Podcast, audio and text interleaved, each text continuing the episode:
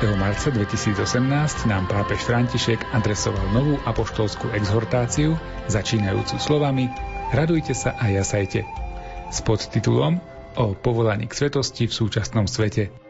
Tento dokument sme si krátko po jeho vydaní čítali v relácii Výber z pápežských encyklík. Dnes vám ponúkneme krátku ukážku z nášho zvukového archívu a spoločne sa započúvame do druhej kapitoly exhortácie Gaudete et Exultate, kde svätý Otec hovorí o dvoch nepriateľoch svetosti. Text načítal Miroslav Kolbašský. Komentáre k textom si pripravil Anton Fabián a technický reláciu pripravujú Jaroslav Fabián a Martin Ďurčo.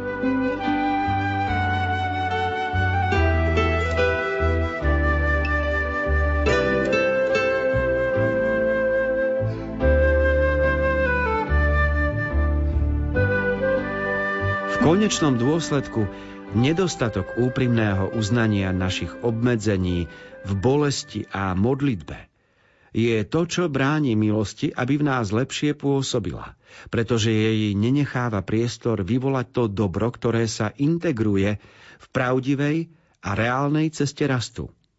Milosť práve preto, že predpokladá našu prirodzenosť, nás nerobí okamžite super ľuďmi. Chcieť čosi také by bolo neprimerane dôverovať sebe samým. V tomto prípade, ukryté za pravovernosťou, môžu naše postoje nezodpovedať tomu, čo tvrdíme o nevyhnutnosti milosti a v skutočnosti jej napokon málo dôverujeme.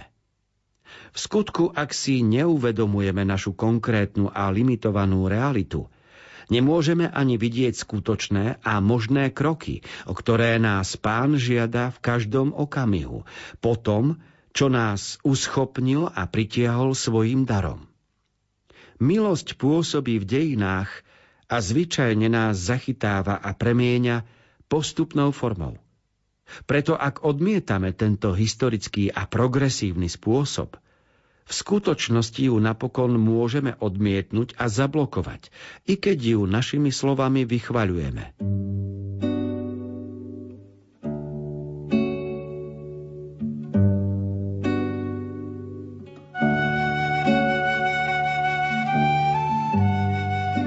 Častokrát vidíme mladých ľudí s tričkom Supermana v červenej farbe.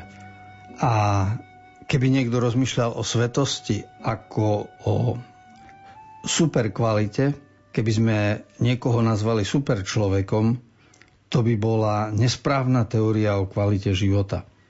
Lebo virtuálna realita a rozprávkové a vedecko-fantazíne príbehy je niečo iné ako každodenná prax. A každodenná prax je spojená s tým, že človek si má uvedomiť, život je proces zo dňa na deň sa posúvame a stávame novými ľuďmi a zo dňa na deň máme byť vďační za dary, ktoré dostávame. A to je reálna cesta života.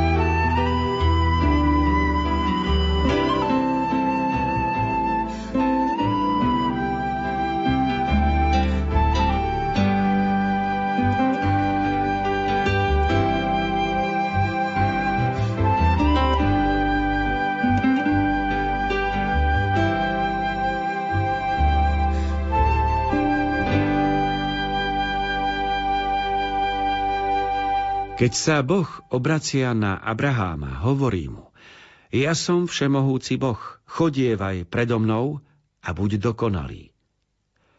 Aby sme mohli byť dokonalí tak, ako sa to jemu páči, musíme žiť s pokorou v jeho prítomnosti, zavinutý do jeho slávy. Potrebujeme kráčať v jednote s ním, spoznávajúc jeho trvalú lásku v našich životoch. Potrebujeme sa prestať báť tejto prítomnosti, čo nám môže urobiť len dobre. Práve Otec nám dal život a veľmi nás miluje. Keď to príjmeme a prestaneme uvažovať nad našou existenciou bez Neho, stratí sa úzkosť samoty. A keď si od Boha už nedržíme odstup a žijeme v Jeho prítomnosti, môžeme jej dovoliť, aby preskúmala naše srdcia a presvedčila sa, či kráčajú po správnej ceste. Tak spoznáme príjemnú a dokonalú vôľu pána a dovolíme, aby nás formoval ako nádobu. Mnohokrát sme už povedali, že Boh prebýva v nás, ale je lepšie povedať, že my prebývame v ňom, že On nám dovoluje žiť v Jeho svetle a v Jeho láske. On je náš chrám. O jedno prosím pána a za tým túžim, aby som mohol bývať v dome pánovom po všetky dni svojho života, aby som pocitoval nehu pánovu a obdivoval jeho chrám. Jeden deň v tvojich nádvoriach je lepší než iných tisíce. V ňom sme posvetení.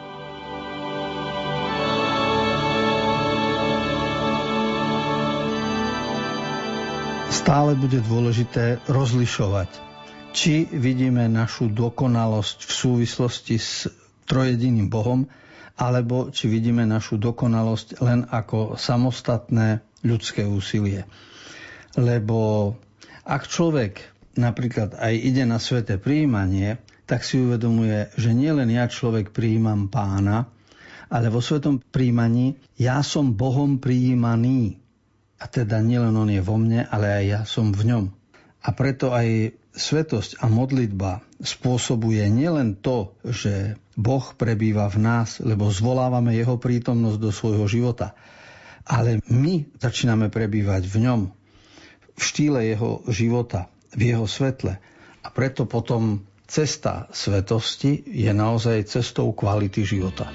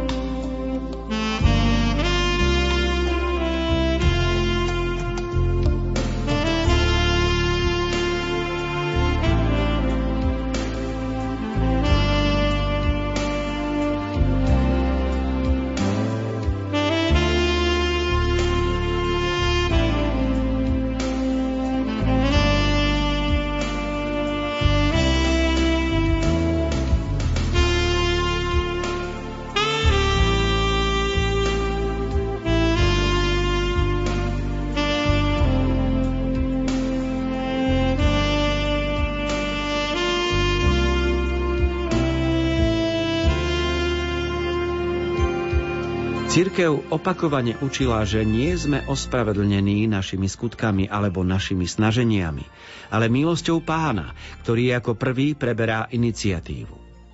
Otcovia cirkvy ešte pred svetým Augustínom jasne vyjadrovali toto primárne presvedčenie.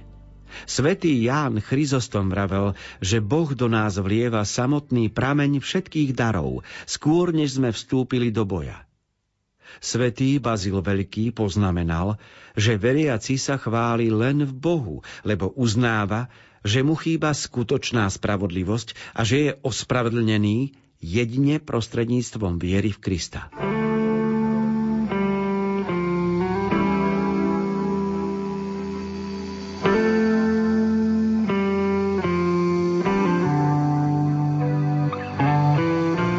od 15. 16. storočia až po 20. medzi katolíkmi a evanielikmi bol spor o tom, či sme ospravedlnení z viery alebo zo skutkov zákona. To znamená, že Evangelici zdôrazňovali, že ospravedlnenie pochádza z viery Ježiša Krista, zatiaľ čo na katolíckej strane sa zdôrazňovalo, že dôležité sú aj skutky, ako je sviatosť pokánia, sveta omša a všetky ostatné, plus viera, vďaka ktorým človek je ospravedlnený. Nakoniec v 21. storočí sa aj jazykovedci, aj teológovia zhodli na jednej veci. Správny výraz je ospravodlivenie a nie ospravedlnenie. Lebo ospravedlniť sa môže žiak učiteľovi, alebo dieťa od mame otcovi, ale to, čo je vo vzťahu človeka k Bohu, nie je ospravedlnenie, ale ospravodlivenie. Boh má robiť spravodlivým. Je to teda Boží dar. A sám seba ospravodliviť, sám seba urobiť spravodlivým pred Bohom by bolo vlastne falošné a pyšné zmýšľanie. Preto sme ospravodlivení z viery v Ježiša Krista, na čom sa v našom storočí už dohodli a vzájomne uznali aj protestanti aj katolíci.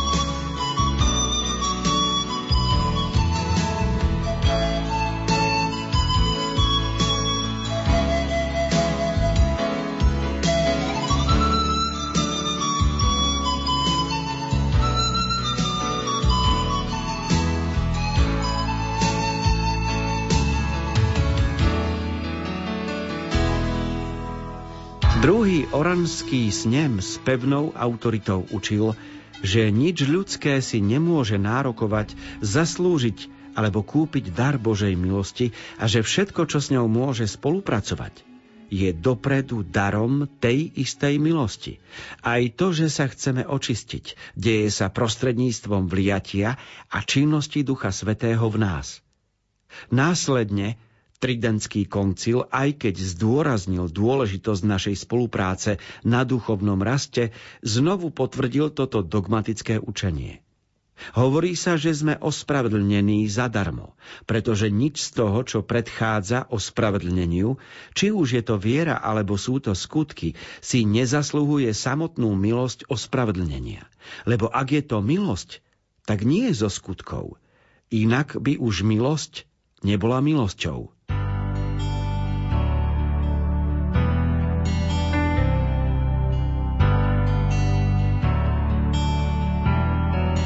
Dlhé roky sa viedla a vedie táto diskusia, aký je pomer, na koľko percent je dôležité ľudské úsilie a na koľko percent je dôležitá Božia milosť.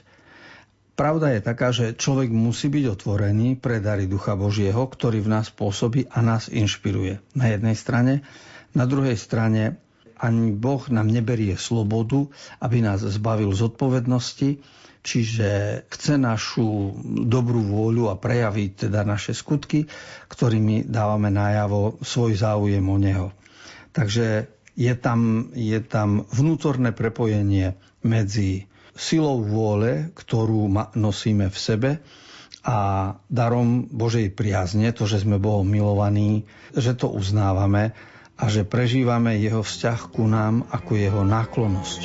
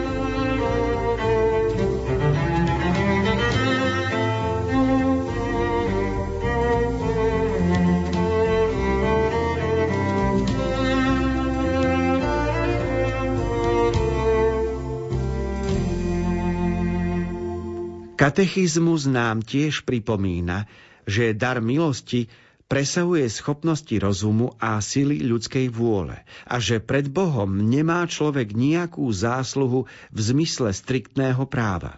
Medzi ním a nami je nesmierna nerovnosť. Jeho priateľstvo nás nekonečne presahuje. Nemôžeme si ho pre seba kúpiť našimi skutkami, ale môže byť len darom jeho iniciatívy lásky. To nás pozýva žiť s radostnou vďačnosťou za tento dar – ktorý si nikdy nezaslúžime. Lebo keď už človek má milosť, nemôže byť táto prijatá milosť zaslúžená. Svetí sa vyhýbajú tomu, aby vkladali dôveru do vlastných skutkov. Na večer tohto života sa predstavím pred tebou s prázdnymi rukami, pane. Pretože ťa nežiadam, aby si robil výpočet mojich skutkov – Všetky naše spravodlivosti sú nedokonalé v tvojich očiach.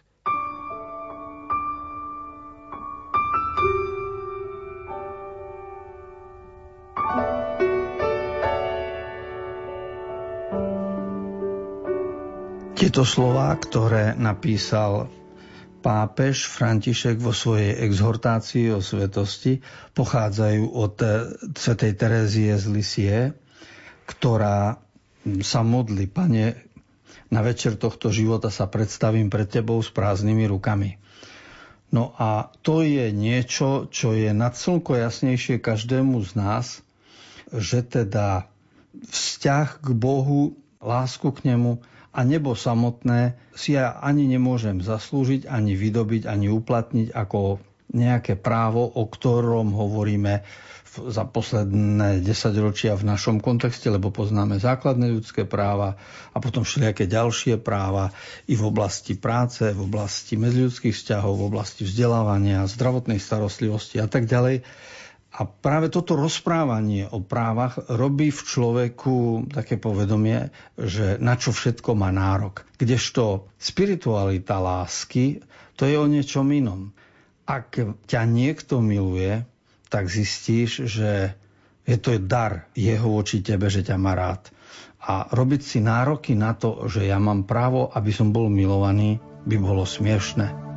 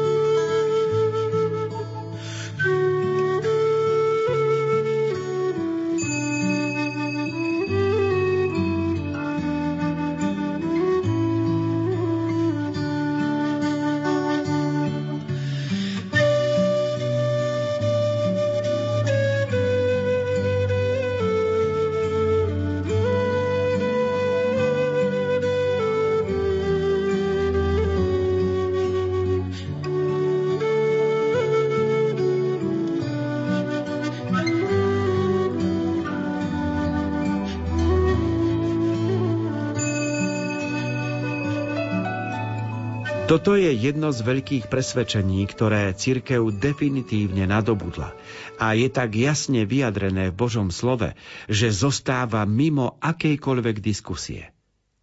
Tak ako najväčšie prikázanie lásky, táto pravda by mala poznačovať náš štýl života, pretože vychádza zo srdca Evanielia a povoláva nás nielen prijať ju mysľou, ale premeniť ju na nákazlivú radosť. Nemôžeme však s vďačnosťou oslavovať nezištný dar priateľstva s pánom, ak neuznáme, že aj naša pozemská existencia a naše prirodzené schopnosti sú darom. Musíme radosne súhlasiť s tým, že naša realita je nám darovaná a prijať aj našu slobodu ako milosť. To je ťažká vec vo svete, ktorý verí, že má niečo sám od seba, ako ovocie vlastnej originality a slobody.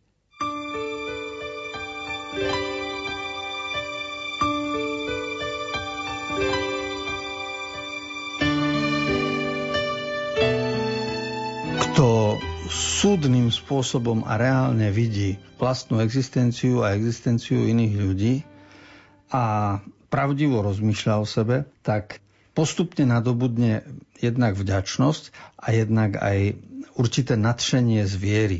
A toto nadšenie vo viere a z viery Svetý Otec nazýva nákazlivou radosťou, čiže dá sa hovoriť o infekcii, ale nie infekcii v zmysle negatívnom a poškodzujúcom, ale o infekcii v zmysle zapaľujúcom svet a rozširujúcom určité nadšenie a chuť do života.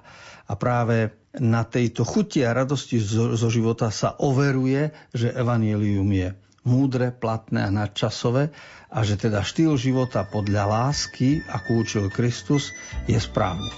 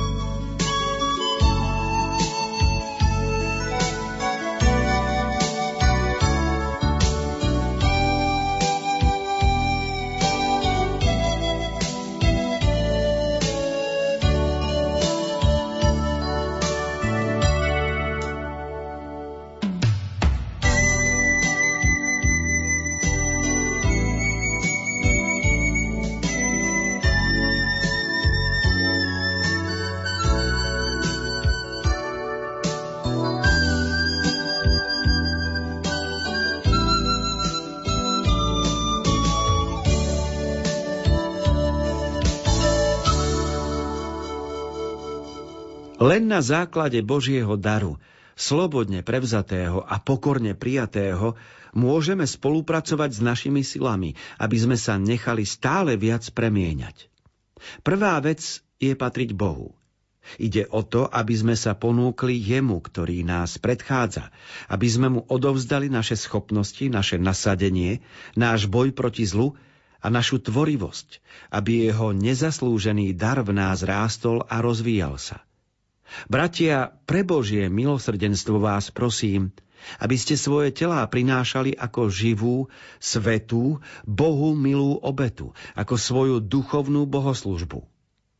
Okrem toho, Cirkev vždy učila, že len láska umožňuje rast v živote milosti, pretože ak by som nemal lásky, ničím by som nebol.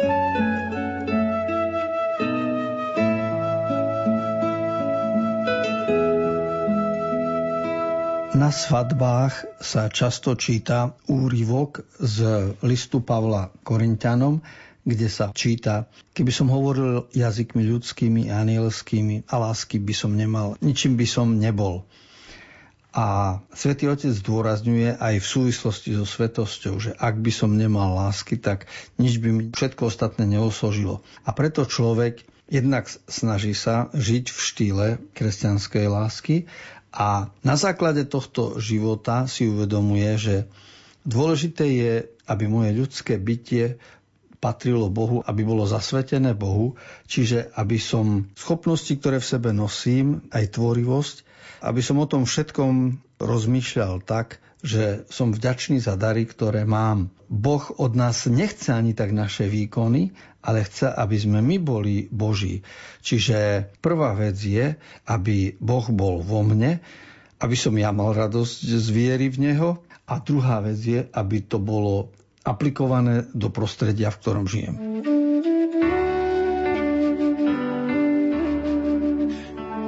Milí priatelia, dnes sme si v relácii Výber z pápežských encyklík čítali ukážku z apoštolskej exhortácie Gaudete et Exultate od svätého otca Františka.